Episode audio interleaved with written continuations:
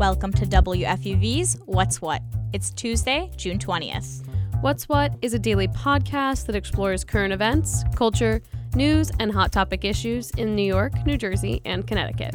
And includes features and interviews exclusively from WFUV. I'm Caroline Ely. And I'm Christina Lulich. Here's What's What near you. The New Jersey School Board is set to vote in the coming weeks about whether or not to integrate climate change studies into all nine topics within the curriculum in the New Jersey school system. New Jersey is currently the only state that's implemented a curriculum that teaches children about climate change.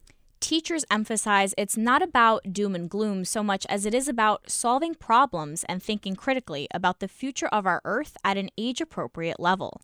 Right now, climate change curriculum is being taught in seven subjects, including social studies, the sciences, and world languages. The vote will decide whether or not to include discussion about climate change in math and English language arts curriculums in the coming year.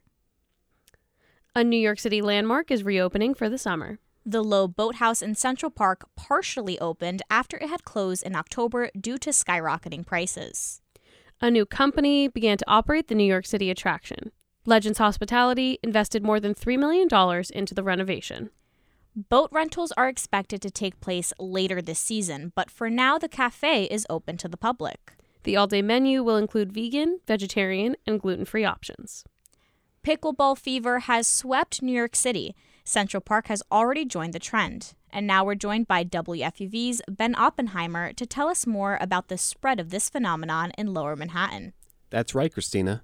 Lifetime, a health lifestyle brand, announced today that they are entering into a lease agreement with Vornado Realty Trust, which will occupy more than 53,000 square feet on the first three floors of the Penn 1 building. It's located adjacent to Madison Square Garden. And how do they plan to integrate pickleball into this new project?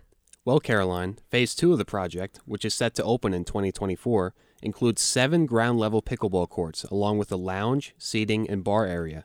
This past February, Lifetime opened up its first permanent indoor pickleball court in Manhattan and has plans to expand to three new destinations in 2024. Thanks, Ben. Now, in the world of theater, a new play about a former president premieres tonight. That's right, Caroline. Eisenhower, This Piece of Ground opens tonight at the theater at St. Clement's in Manhattan. The play will be about Dwight D. Eisenhower and his presidency post Cold War. The one person play will feature Tony winner John Rubinstein playing Eisenhower.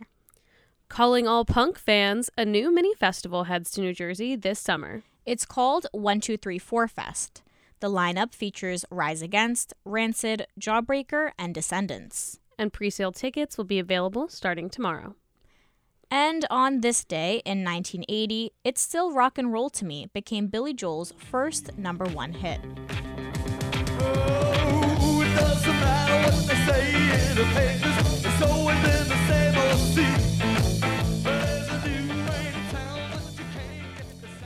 The song was written in response to critics who had called Joel's music adult contemporary and middle of the road pop. The song proved that Joel had a clear vision for his musical style. And now it's time for sports. Every Tuesday, the What's What podcast is going to bring you the latest sports headlines with our friends over at WFUV Sports. And this week, we're joined by WFUV's Julia Moss. Hi, Julia. Hi, guys. Thanks for having me.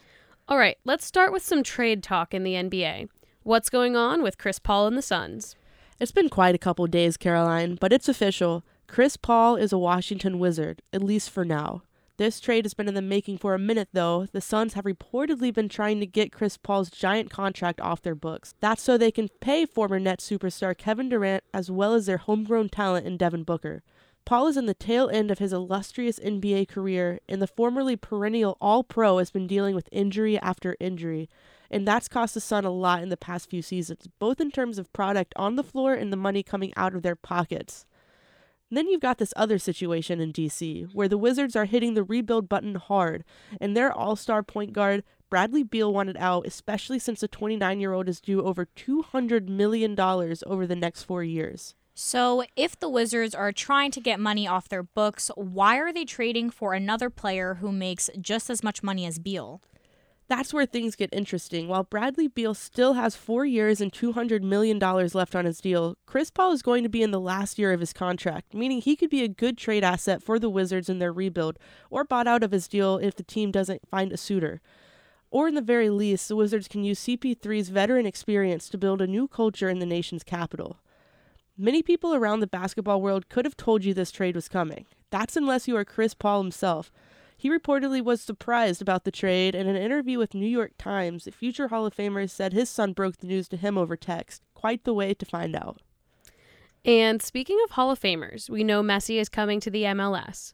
But, Julia, when can we expect to see him on the pitch? Inter Miami announced that their new star, Lionel Messi, is eyeing an MLS debut July 27th as they are set to take on Cruz Azul in the Leagues Cup in Fort Lauderdale, Florida. It's clear the fans are excited to say the least, as the lowest prices are in the 1300s just for one ticket.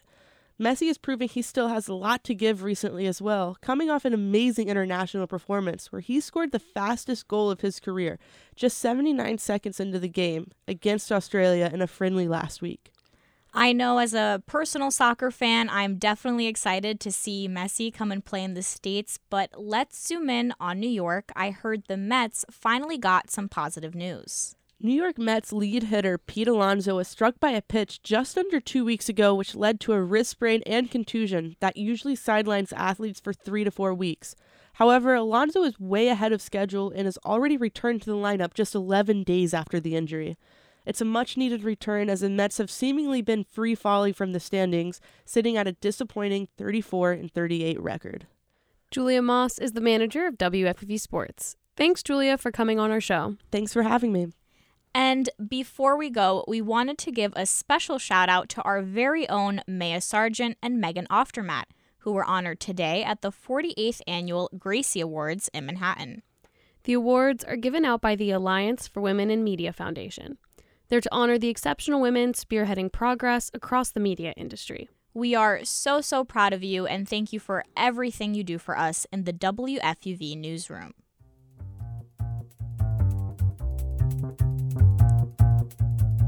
And that's our show for today. I'm Christina Lulich. And I'm Caroline Neely. Check back with us tomorrow at 3 o'clock for more news, music, culture, and sports. And tell your friends so they can find WFUV's What's What at WFUVnews.org and wherever you get your podcasts.